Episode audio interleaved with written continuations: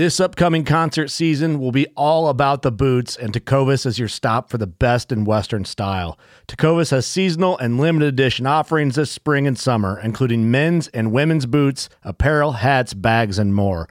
All Tecovas boots are made by hand in a time honored tradition with timeless styles that are always on trend. And Tecovas has first wear comfort with little to no break in period. It's hard to find this level of comfort paired with this level of style. Stop by your local Tecova store, have a complimentary drink or two, that's WCB style, and shop new styles. The smell of fresh leather and friendly staff are at your service. Many stores even have leather custom branding to make your boots truly personalized. And with regular live music and events, there's no in store experience like it. If you can't make it into a store, just visit tecovas.com. That's T E C O V A S.com. They offer free shipping on all boots, as well as free returns and exchanges, and ship right to your door. Go to tecovas.com and find your new favorite pair of boots today. Fishing like a local isn't just about catching fish. It's about connecting with the environment and the people who call it home. It's about hearing the stories and traditions that have been passed down for generations and sharing unforgettable moments with the people you meet along the way. Fishing like a local is having an experience that stays with you forever. And with Fishing Booker, you can experience it too, no matter where you are.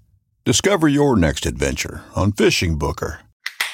What is going on, boys and girls? Welcome once again to the Bass Kayak and Beers podcast on the Paddle N Fin Network. Took me a good 30 seconds to open my beer and kind of like a lame crack open. I'm gonna have to ask um, Brian Chiller to edit that out. That was kind of embarrassing. You're not gonna see it. Don't worry, I'll edit it out. It'll it'll seem like I opened the beer like a pro, but really it was just like really pathetic way to open a beer. But anyways, great show for you today. I got uh, Caymen Rasmussen. Oh my god, I knew I was gonna screw it up. I even asked him. Caymen, I know you're in the back room, so I apologize. Caymen Rasmussen. That's it. So I'll probably edit that out to it. If not, you can. If I don't edit it out, you can laugh at it. But yes, Caymen is here. One of the most underrated, in my opinion, kayak anglers uh, out there. I don't think he gets the respect and the recognition he deserves, mainly because he lives in Utah.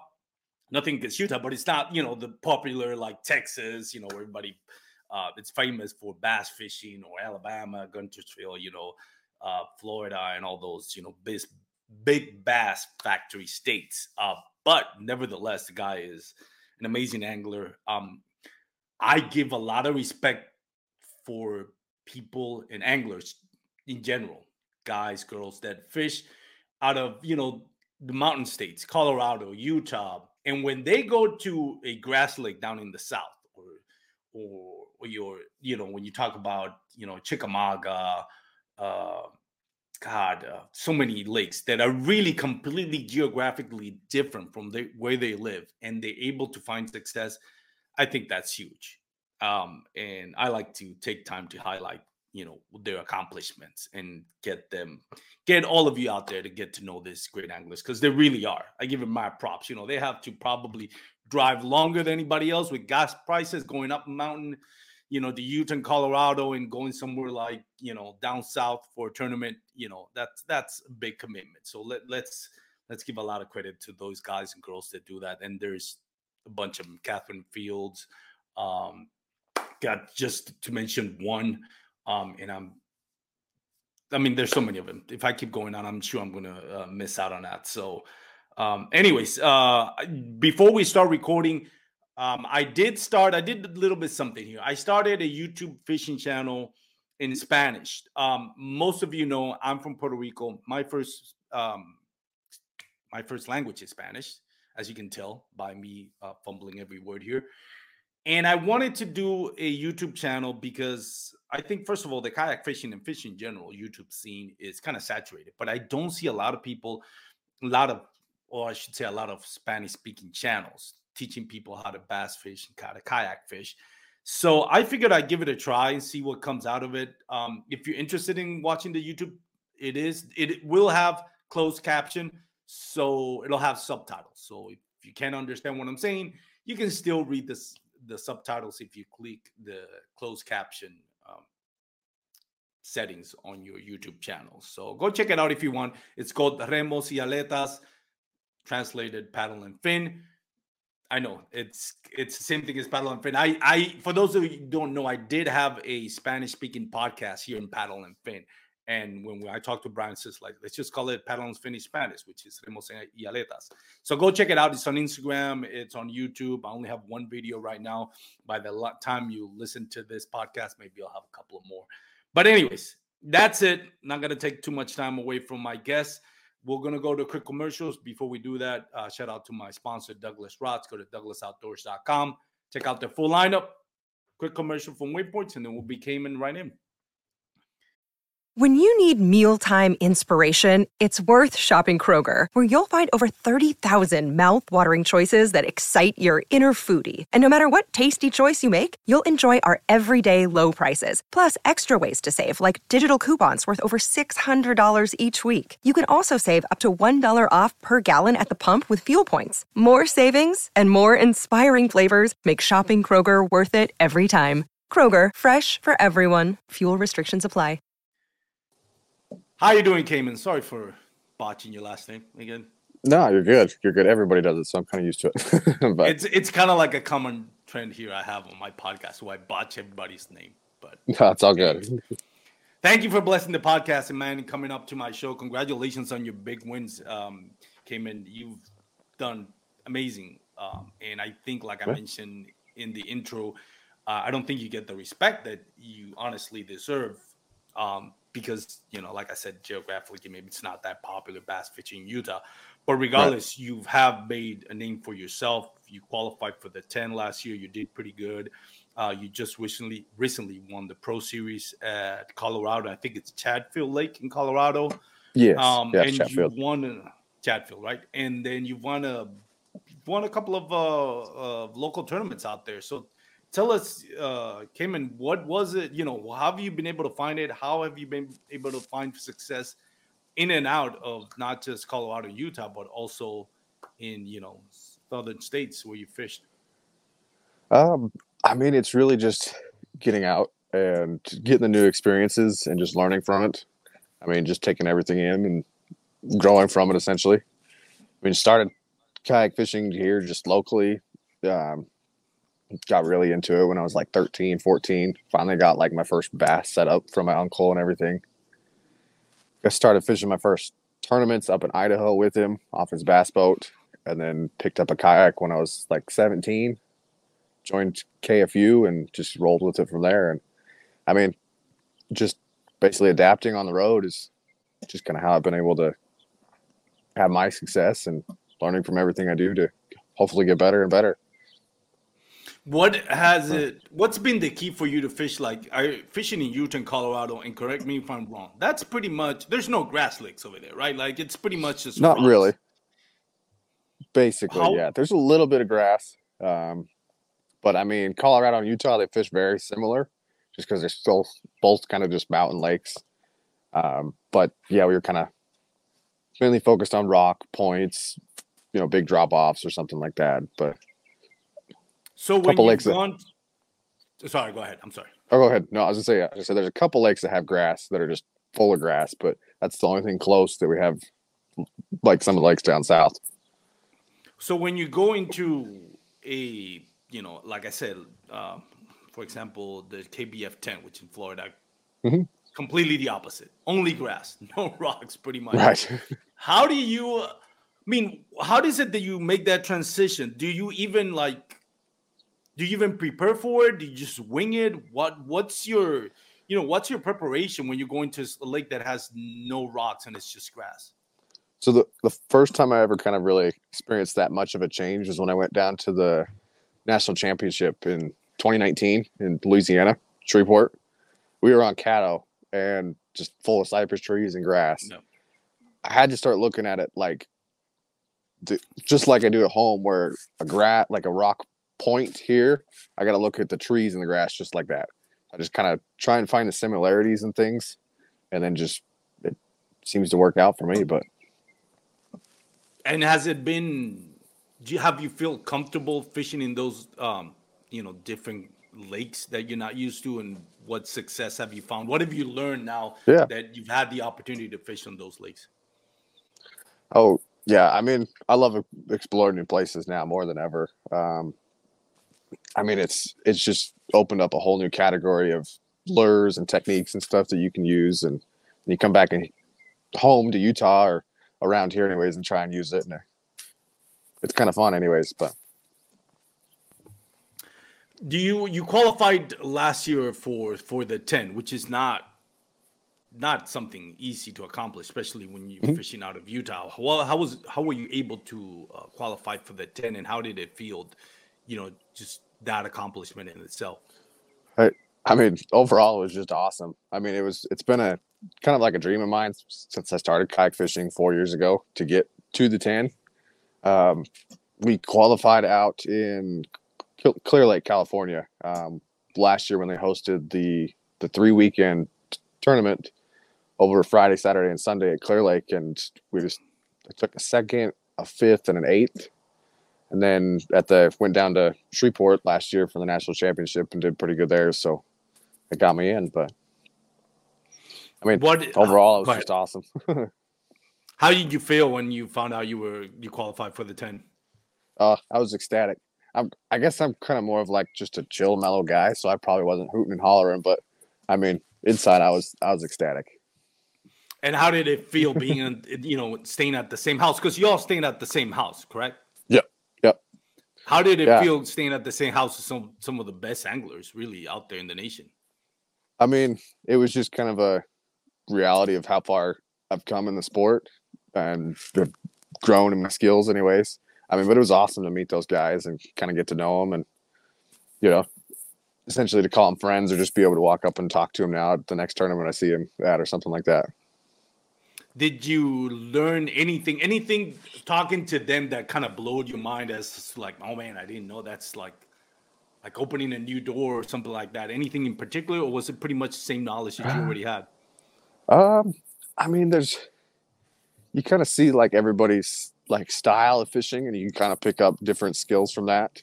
I mean, I don't really remember anything particular that was like mind blowing, but I mean, it was like, oh, it's like that's a different way to look at that. You know, just how they fish a certain technique or something like that. But Did you ever, at any point, and I'm assuming, especially when we're talking about crankbaits and treble hook baits, but any of the baits that you used over there in Colorado and Utah, Mhm. that were you like using in in down in, in Florida and Caddo Lake, or were you completely like brand new lures that you've hardly used? Just Yeah. just grass and stuff like that. Um, it's not that much different.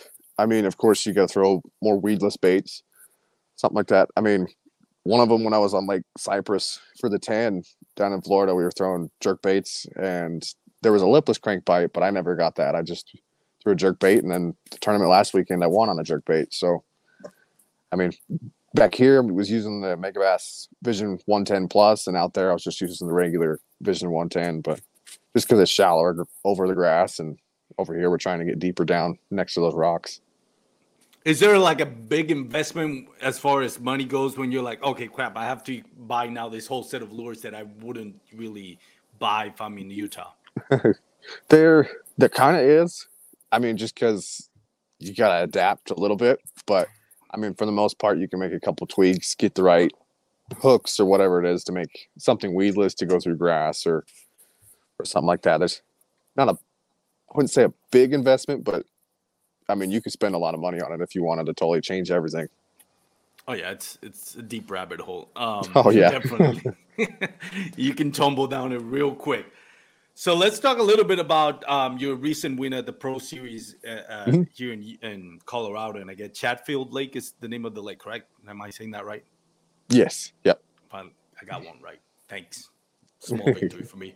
Um, how did how did it uh, fish for you? What were you able to find, and how were you able to you know get that win? Yeah, so I had basically two days of practice. I left Thursday, no, Wednesday night, and drove all the way not through there. Didn't sleep. I was just basically pumped to get out on the water and fished all day with no sleep. And then basically the next Friday as well. So that Thursday, Friday, I could only get bit like basically dead sticking in Ned rig. I didn't really have anything else. I knew where some fish were on some gravel pits and a couple, you know, another spot or so. Had some ideas on some other high percentage areas, but hadn't fished them yet.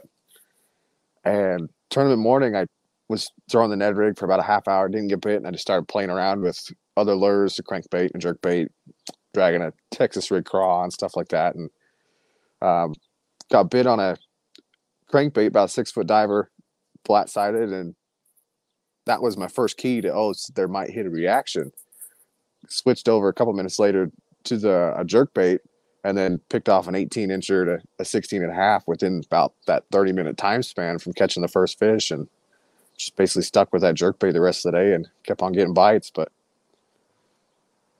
i mean it was i didn't know what to expect going into it because i had kind of a sucky practice and only caught like five fish but just dead sticking a Ned rig and then changed it up until I went to a jerkbait.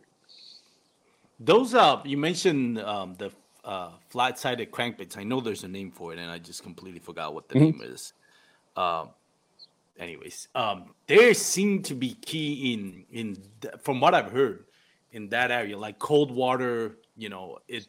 Yes. For whatever reason, I don't know why. Do you do you find that that's true that they're more effective than you know the regular crankbaits? Yeah, I mean, out here I seem to be leaning more towards now, especially in the spring and later in the fall the tighter wobble cranks like the flat side.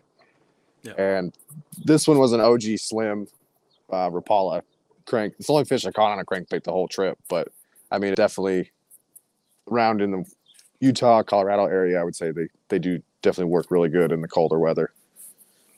Yeah, that's that's the um what I've heard on it. I've I've got a couple of them never been able to find, get a bite on them, but it's really interesting. I've and I've heard a lot about that. You know, that cold water states they really those flat-sided crankbaits really shine. Let me ask you this, and and I know maybe you don't want to give too much secret, so I'll leave it up to you how, mm-hmm. um, you know, specific you want to go into it or not. But I'll just ask the question: You're going to Chatfield Lake. Have you fished that lake before you went there down? No, that was my first time there. So when it's all was it? I'm assuming all rock lake, right? rocks everywhere and all that? It's mainly rock, a lot of like sandy, muddy bottoms, and then it's a little bit of grass growing off the bottom, just about everywhere that didn't have a solid, like a really good rocky spot on it. And wh- how were we able to break it down when everything looks familiar and it's rock everywhere? And I say that because here, like fishing in in the south, you know, you go to a grass lake, you figure, well, let me see where I can, you know, one patch of grass is going to stand out more than the other one. And for you, when you apply that to like a rocky lake, what is it that you look for that's going to stand out and makes you think, okay, this spot should have more bass? Mm-hmm. So it's access to deeper water is kind of the key because they're coming up from their winter haunts, their transition areas, um, steeper steeper banks basically where they can go from at Chatfield, it was anytime from 20 to 30 feet and then just push up really quickly into all the way up into five feet. And we were catching them in that anywhere from like, I was about six to eight on average, but I caught them all the way down to about 10, 12. And they, they, they have gravel pits on the south side of this lake that, I mean, it'll drop down in a 30 foot in some spots on them. And then it'll just a bunch of random humps and places all over that they can just quickly push up and get up to feed and whatnot. And that was kind of similar throughout the whole lake. They'd they'd get out off the end of points or off the edge of the dam and then just push up and into those rocks in the shallow water to feed real quick before they drop back down and just chill so, till they are ready to go up and spawn when how much do you rely on like side imaging electronics to pinpoint those spots? I use it quite a bit. Um, i mean i always have my screen split it seems like on down imaging and side imaging just so i get a detailed picture of whatever i'm looking at. And side imaging did help just because i could see right where the break was on the gravel pits and or just anywhere i was fishing on the lake really to see where that rock kind of tapered off and i'd fish right on that edge they'd just kind of they'd be cruising that edge of the deeper water and just sitting there looking for any easy meal they could pick off. What? And let me ask you this: What type of um, sonar do you, fish finder, you, depth finder you use? I use a uh, Lowrance Elite FS. And what's your setup? I don't like, have live or setup? the active target yet, but yeah, yeah. Well, you have won a lot of tournaments, so Yeah. Sa- saving a little for, for that budget for uh, a live scope or live image. Yeah, yeah. I mean, eventually we'll get it. Hope, hopefully here soon, anyways. But keep saving money, keep kind of just building on it. Fishing paying for itself for um, just on the road travel expenses and whatnot. But we'll get a live scope or active target eventually, anyways. I feel like, and and speaking out of ignorance here, because I've never fished in Colorado and Utah, but in in my mind, I would think that that would be a priceless tool versus fishing on a grass lake like I'm used to over here, because you know there's only so much you can see on grass with live scope. I'm not saying that Right. you can't find them, but it obviously it's a lot different when you have, you know, the picture that's painted. It's just rock, and you can clearly see the bass coming out, and especially when we're talking about you know lakes that are you'll find bass in deeper water than you usually would find in grassy lakes. Do you think that's true? Do you really think like that would really up your game in that aspect? Do you consider it a game changer, but considering where you where you fit a shot? Yes, yeah. Out here, the deeper water lakes, anywhere that's you know, grass lakes is not as necessary just because you really can't see much past the grass. But um, yeah, out here, I mean, hearing to like Cody Henley and other people that have active target, the live imaging, anyways, that um, they were watching fish come up and eat their jerk bait and stuff like that. And just it, it would really help to you know understand what they're exactly doing make those fine tune adjustments to maybe catch more fish or bigger fish or something like that. Do you feel like um well obviously you found success with what you're doing without the live scope and a lot of success at that how many people out there when you go on the water on average uh let's say you know by percentage how, how many what's the percentage of anglers out there using live scope in that in your where you live Harold? Um, it's not that many to be honest with you. I mean, there's maybe five, ten percent of the field has live scope. I mean, a lot of people out here are just they're just your average fishermen and they they get a good setup or whatnot, but a lot of people are starting to get it slowly trickle in and realizing that it's a it's a major help. What is the um this bass fishing scene as Mhm. far as since you started this kayak bass fishing in the mountain area and now where you know as the years gone along where you see it has progressed the popularity of it because i know like i said it's it's not your traditional like big bass factory but more and more we keep seeing anglers specifically specifically from utah just coming down and making the name for themselves out here in you know Texas, Florida, Alabama, you know, in Tennessee, and all those great bass factory states. How do you see the popularity growing, and what's your thoughts on it? Yeah, I mean, kayak fishing Utah, the club out here has grown over the past four years a lot. I mean, they just had a tournament down southern Utah in Sand Hollow, and there was like there's like 80 kayaks or 77 kayaks, I think, signed up for the tournament. Yeah, I was like, whoa, that that was the biggest kayak fishing Utah tournament yet. I And it started out, and there was like 13 of us, maybe 15, 18 of us that would sign up, but it's it's grown a lot. There's a lot of people out here that are seeing the the bigger picture once you get on the more national level tournaments and just has they all have the drive to get out and compete.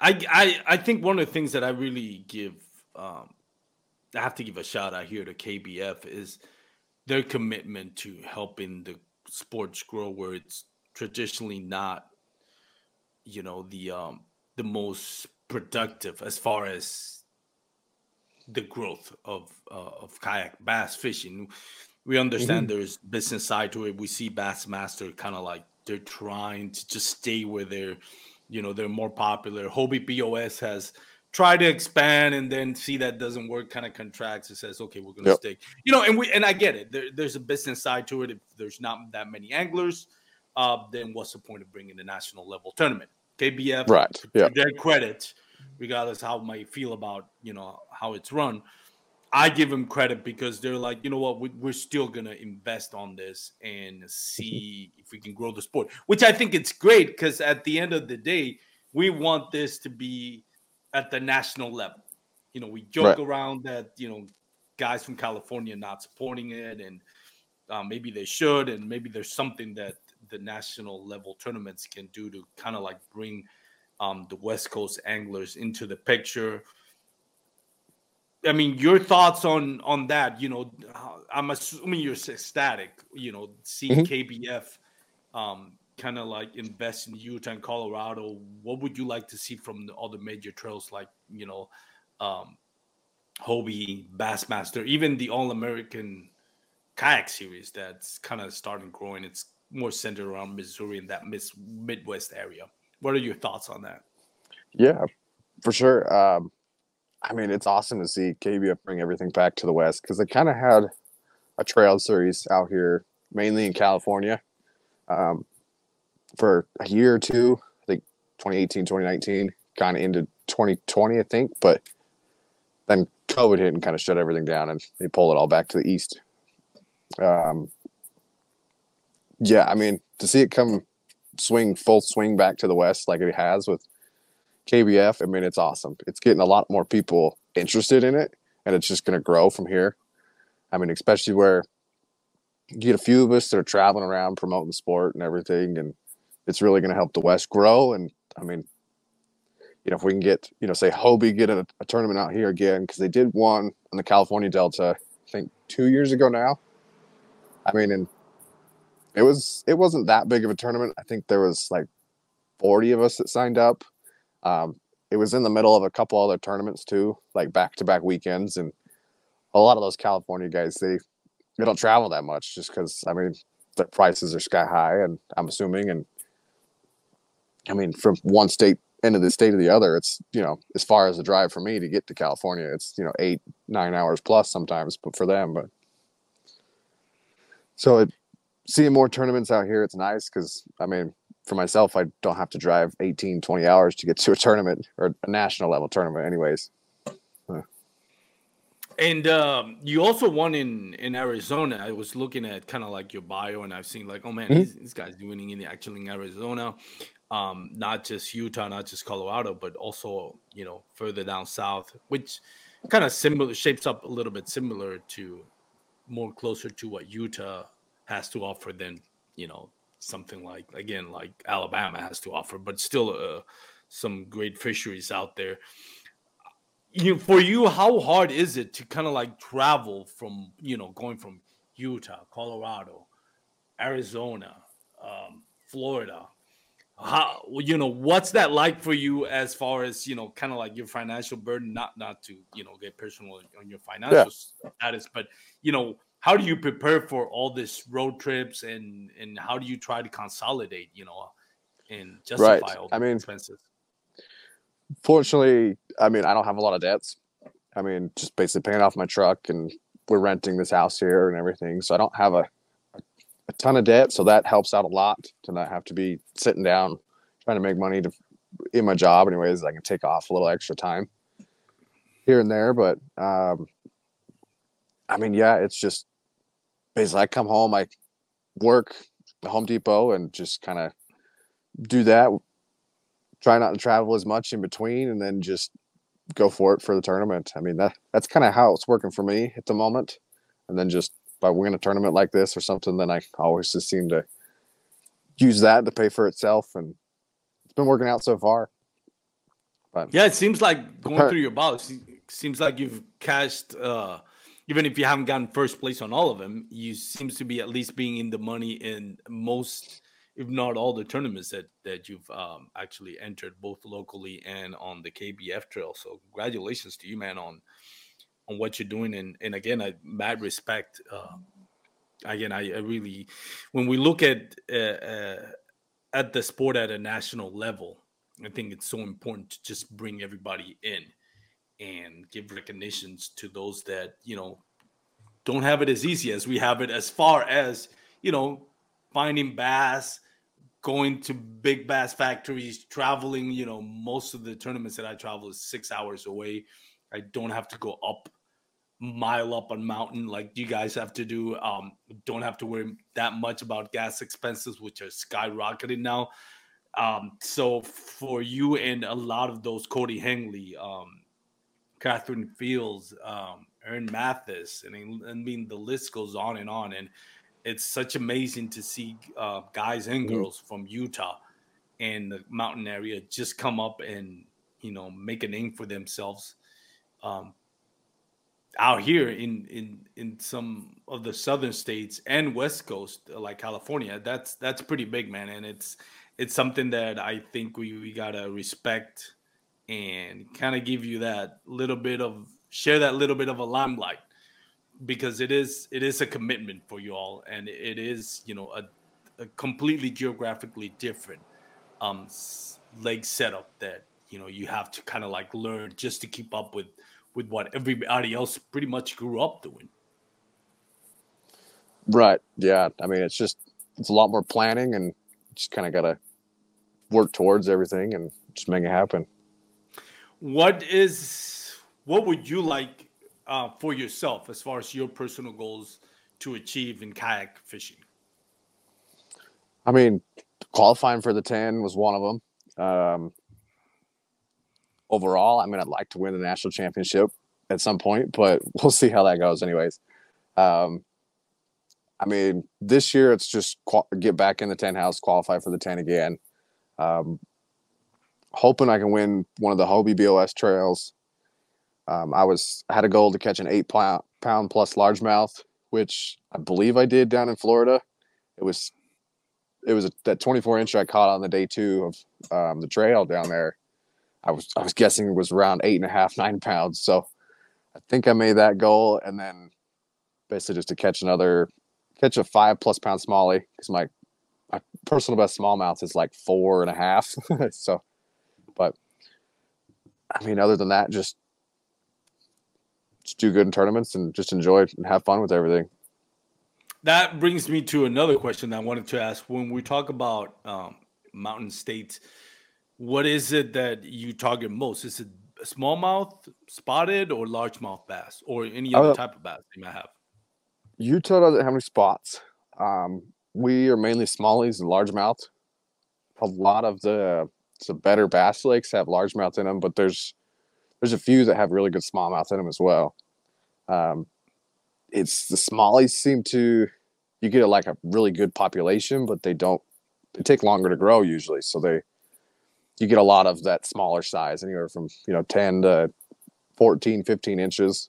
It's kind of our average, and then you know if you can find that 16 plus average, you know you're usually probably doing pretty good in a tournament. But largemouth fishing, you get a little bit better average. You can usually catch a lot of 15, 16 inchers um, once you kind of figure out what they're doing. But getting a fish over 20 inches in Utah is, is kind of a feat. That's kind of a, that's the goal you get where, you know, in Texas, you might be looking to catch a, a 22 plus or something like that.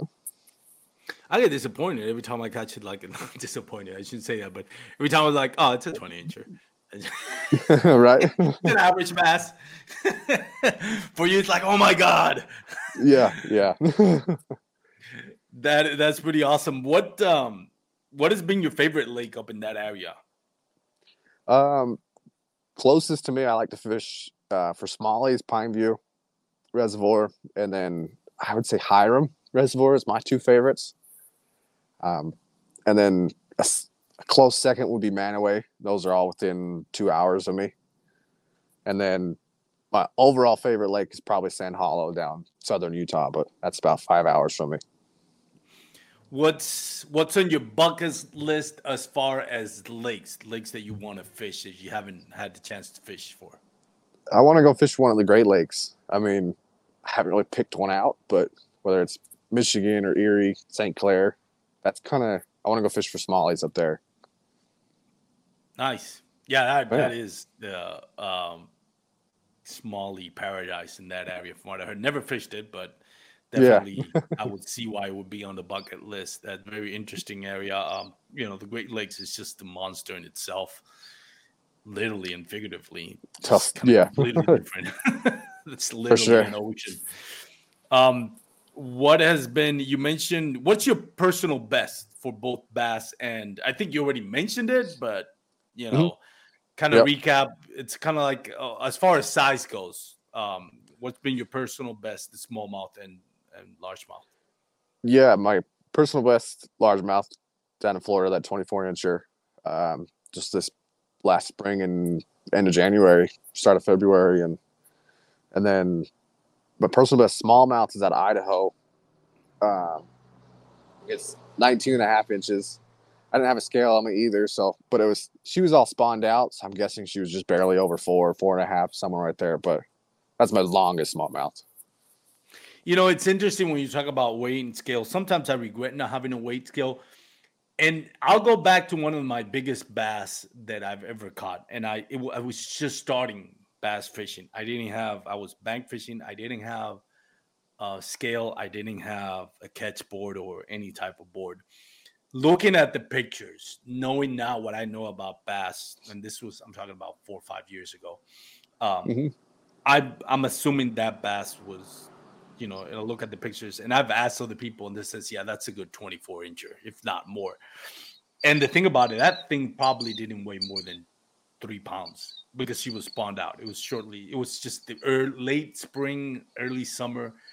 Um, and I was like, this is probably the biggest bass that I'll ever have ever caught in my life. And it still wouldn't be, it wouldn't even be four pounds. And that's I Right, like, I'm, yeah. not, I'm not, I don't even care about weight scales. I'm just gonna go with measurements. Sometimes I Oh. do catch a 20, I've caught 21, 22 inches. Where I'm thinking, God, this is a heavy bass. I wonder how close it's to a double digit. I don't, I don't think I've ever caught the double digits just because I don't weigh it. But it's been one of those things where now it's just like I don't even care. Well, I do care, but it's more like how long is it more than Right. I value more the length than the weight, I guess. And I know that kind of throws off people and it goes against the grain, but that's just the way I see it. Just because you catch a big bass, it's a big bass regardless. But if you go by weight scale, well, it depends if you caught it pre spawning, spawning, or post spawning. So it's like, well, Yeah, it's the same bass, but it has more value depending on what if if you go by weight it has more value depending when you caught it whereas if you Oh, go by sure. length it has the value that it has a 24 inch bass is a 24 inch bass whereas a exactly. whereas its weight scale well if you caught it this type of season it may be more valuable it may be less valuable that's the way i like to see it but yeah, exactly. I'm sure people agree or disagree on that one. Um, maybe that's just the kayak fishing in me.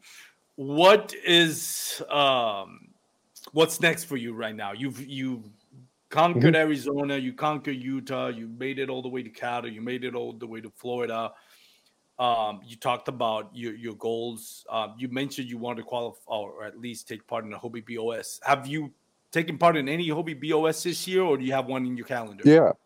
Um, we made we went down to the the tan, went down to Florida, came back through Texas, um, fished the Bassmaster at Lake Fork. Didn't do good at all. I mean, I didn't even catch a fish on that tournament, but we didn't even pre-fish for it, and the lake had ice on it. Nobody did good. After- only- Yeah, only yeah, Morgan did good. right. Um, then we went back down to Toledo Bend for that BOS tournament, and I took 17th there. I mean, did all right. We caught a bunch of fish. I mean, it had like 86 inches or something the first day, and then had I think high 70s the second day. And I mean, it was enough to cut a check and did all right there. But um, the next tournament I'm going to is next weekend, the Broken Bow down in Oklahoma for the Hobie BOS. Oh, hope, uh, hopefully I get to see you there. I actually did fish the um, um, the Toledo Bend, and it's crazy how similar and different Toledo Bend and Lake Fork were. And this is where I'm going with this. Both Mhm. were really cold weather, especially the second day at, Oh yeah, at Toledo Bend. It was cold. I'm sure, like in both lakes, you felt like you were in Utah. Oh, yeah. It's, it was cold. uh, that uh, Lake Fork was super cold. I mean, I saw, I think I saw um, Jordan Marshall, I think it was, posted a video of him just literally breaking through ice in Lake Fork. Yeah. Right. And then we have, and that same was similar. The results were completely upside down from what Toledo Bend was. Like on Lake Fork, like three people only on those two days caught a limit. Gary Morgan, I forgot the other two names. Uh, Gary Morgan ended up winning it. Like it was like mm-hmm. literally you could have skunk on Saturday, and still, if you put a five fish limit on Sunday, you could have still catch a check and actually yeah, qualify for, sure. for the national championship. That's how crazy it was. Whereas Toledo Bend, you didn't see the Garrett Morgan numbers you saw in in in Fork. However, if you didn't make five bass limit a decent, like a decent five bass limit, you're not gonna even get a check on day two, because uh, if I remember correctly, the the top hundred and one out of two hundred actually caught a limit. like, yeah, there's a lot of fish. yeah, and we're talking about two lakes that are two hours away from each other, one week apart, both on cold weathers, and you could have not seen a more drastic change in results from it. Um, how did I mean when you compare how, what happened in Lake Fork and what happened Toledo Bend as relates to you? What stood out the most? Um, that the weather continued to follow us. yeah, um, right. right. Um, I mean, they seem to be a little bit farther along in the spawn or more pre-spawn, pushing up shallower um, at Toledo Bend than they were at Fork.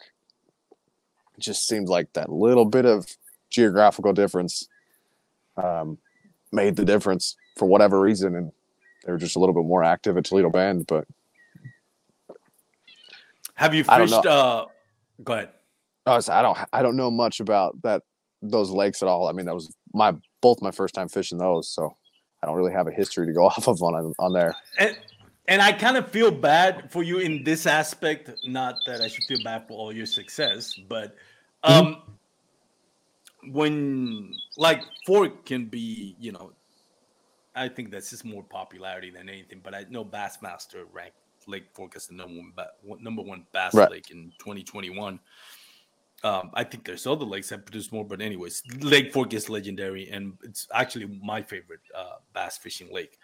So I kind of feel bad that you didn't get to see the how Lake Fork can really show out because it really can right. show out. It's and and you may not see like a two day with 200 and something, although Gary Morgan did. I think he got 206. I can't remember but yeah, it is so. one of those yeah it is one of those lakes that even like a average bag as far as kayak fishing goes measurement is it's easily 90 pounds and that's like when you go to lake fork says i got 90 inches you may not even catch a check probably right. You're probably yeah. not gonna even catch a check um it's a very consistent lake and very uh great lake so kind of feel bad you need need to come down to texas right. and fish it again when it's i want to know, prime yeah, it'd be fun now you did mention you you did um you did Toledo Bend decent 17th. I mean that's more than decent considering how half more than half the field got a limit. Um so to get 17 that that's big. Um especially again considering that you come from Utah and Toledo Bend is nothing like Utah or even a you know mountain a mountain lake area. And then you got Broken Bow are you have another tournament at Hobie BOS? Are, are you looking to get to the TOC just by qualify, like trying to get you know top three on Broken Bow, or do you have another one? Hopefully, you can get in by um, you know by being in the top fifty. Yeah, um, if I, I'm hoping I can qualify top three, that'd be awesome. But um, plan on fishing. I can't remember Dardanelle in I think yeah. it's September as the the third one if I need to qualify through AOY and just hopefully place good in AOY in general. That's crazy. it's so funny because yeah. that's the exact same plan I had. Is like oh, nice. I'll go, I'll go to just because I don't with gas price and everything. I really don't like to drive more than six, seven hours. I think seven hours is the most. So I figured, okay, I'll I'll try a, I'll try Toledo Bend, four hour drive for me. Hopefully, I'll do good and kind of stay within, you know, in the top fifty. Um, I know it, you know, it's also considering who won the top three, so it's not literally the top fifty in Angler of the Year points, but for the sake of the conversation, keeping it simple. And then um, Broken Bow, and then the same thing, um, Darnell. And going by how I did in Toledo Bend, I need to stop. I need to get into top three in Broken Bow or Darnell. There's no other way. I don't know if that's gonna happen, but that's what I'm hoping for. But definitely wish you the best on that, man. Uh, like I said, you know, going from you know, going traveling and making the commitment. I, I really hope it really works out for you, and I love to see you get on the TOC on that one. Um, I think it's you know, it's it's a lot of more sacrifice on your end than it is for most of us down here. So definitely like to see that sacrifice pay off, Ben. Yeah, for sure. I mean, I hope you do good as well, and maybe we'll both be in the TOC. Yeah, definitely. Hope to see you over there in the um, in Broken Bow. Um, have you done research on Broken Bow already? You don't have to tell me what you've done, but have you? Oh, I mean, I've done Earth very brief. Thing? I've done very brief research. Um, I mean, just picking up YouTube videos and map studies here and there, and I mean, I kind of have an idea of how it's going to fish. I'm on the Oklahoma KFL team and to fish with them this year, and um, we all met up back in December, I flew down and borrowed a kayak from one of them and had a little our own competition in within the team on Tenkiller Lake, and it's it sets up very similar to Broken Bow. It's a, yeah, kind of just that Ozark style lake, and so hopefully we can use that just to have an idea of how it's going to fish. But it'll be yeah, interesting of, for sure. Yeah, it's one of those lakes that's not necessarily. I don't. I, I never fished Broken Bow, but going by the research I've kind of done, videos, YouTube, Google Earth, it seems like it's more shaped up like you know a rocky reservoir where it's just standing timber yeah. and rock, not gonna find grass, which is not good for me. But we'll, you know, that's the grind of it. You know, can't complain about that. No right. excuses. uh, Caymen, um, I wanted to give you a couple of minutes to. Oh, actually, before we get into that, um, I always like to do kind of like a rapid session question. You ready for it? Sure. Yeah. All right. So, if you couldn't fish for bass, what would be the other species that you would target?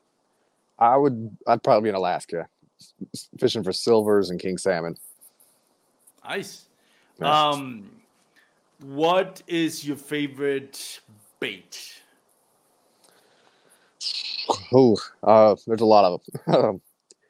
I mean, I always love a crankbait bite, just or probably a chatterbait. Those are my two kind of go tos. Crankbait or jerkbait? Yeah, I would see yeah. how that would work over there. Um, what's your favorite rod and reel setup? Um, I mean, I'm kind of currently fall in love with a lot of the six gill. Um, now that I'm on their pro staff, anyways. I mean, I really like their their hammer reels, and I mean, all the rods are great. Um, they're oh, what's the series?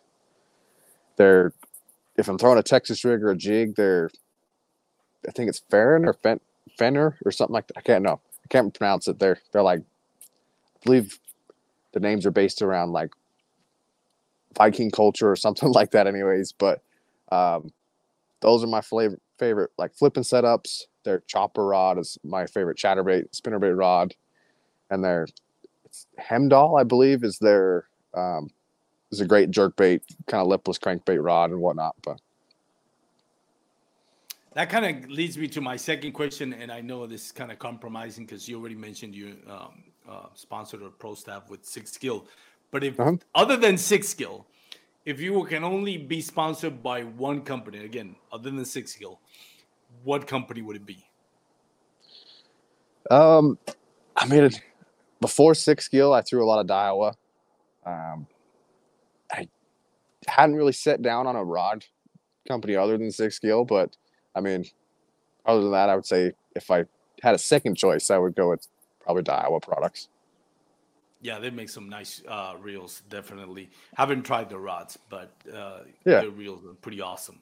I like how they. It's a lot easier to thread the the line through the spool just because it has that Right. wide whatever it is that it's called um uh thing that uh, to thread the line to or line management whatever um but uh, yeah there's some there's some pretty cool reels um actually my favorite one is the silo i got it like a nice deal they had at the bassmaster uh for fun and sun tackle booth at the bassmaster when it was um last year here in, in texas but yeah man their silo Mhm. reel i mean that's that reel is awesome um what's your Right. favorite reel Um, my favorite.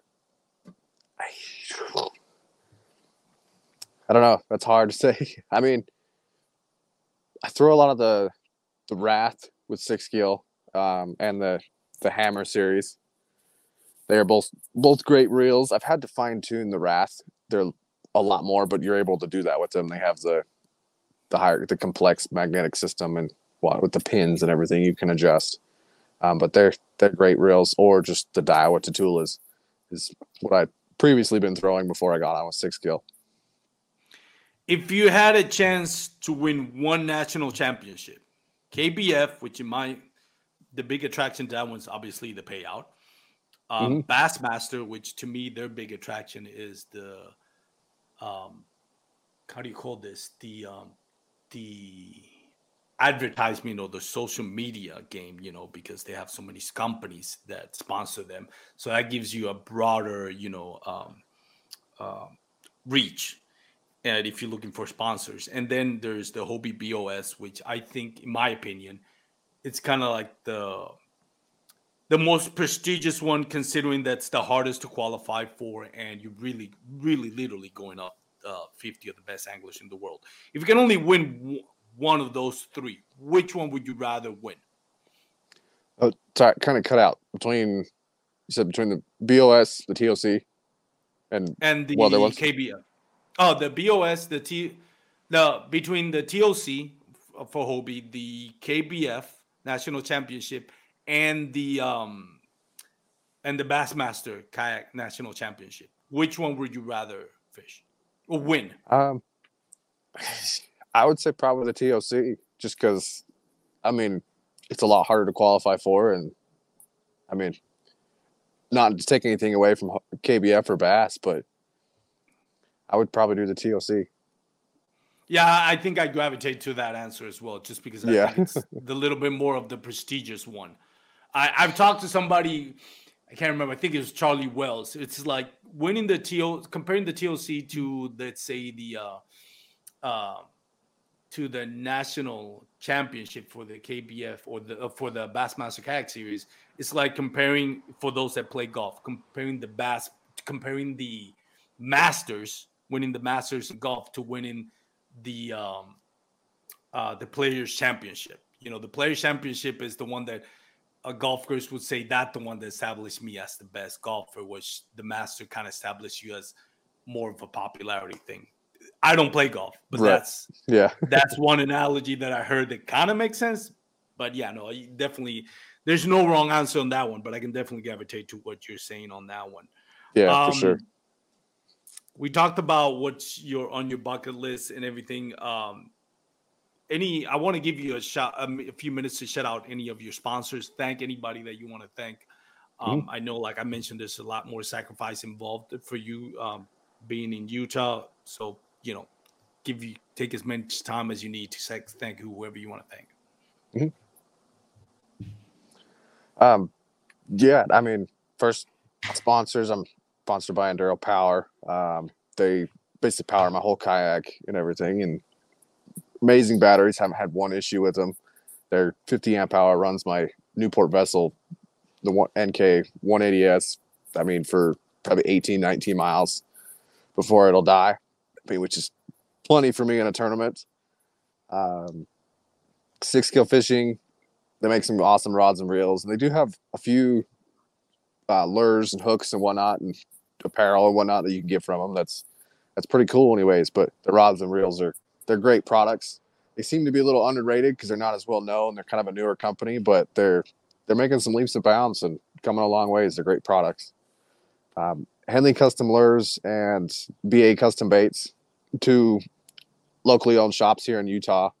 Um, Cody Henley, the guy that won the 10, he's, I mean, he's here in Utah as well. And he's the owner of Henley Custom Lures, makes awesome soft plastics. And then BA Custom Baits, he makes jigs, spinner baits, chatter baits. And I mean, I I really like his jigs. That's what I mainly get from him. But I mean, he'll make it all for you from anywhere from Ned heads, underspins, jigs, spinner baits. Makes some really good products. And I guess lastly, I'll just thank my family and my wife for the support and all my friends and whatnot that just follow me along and the whole adventure of kayak fishing. Oh man, th- thank you for you know for the commitment that you do to you know for this sport. I'm sure it, it helps in the growth of uh, that mountain area and and all across the United States. Just watching what you guys, what you personally have been done um, to to as far as your level of commitment and you know your success that is paid off. Uh, you mm-hmm. do also have your own business for um, for right, brush yep. painting lures, right? Tell us a little bit about that before I let yeah. you go. And and also where can people follow you on social media and and you know your products that you Yeah, you for do? sure. Um currently my Instagram is Caymen's Custom Lures, um, which leads into I paint um, hard baits, anything from big swim baits all the way down to little jerk baits, crank baits, um, anything hard plastic basically I can paint it. Um, haven't done a lot with it in the past few months, but I mean, I'll still paint anything you want.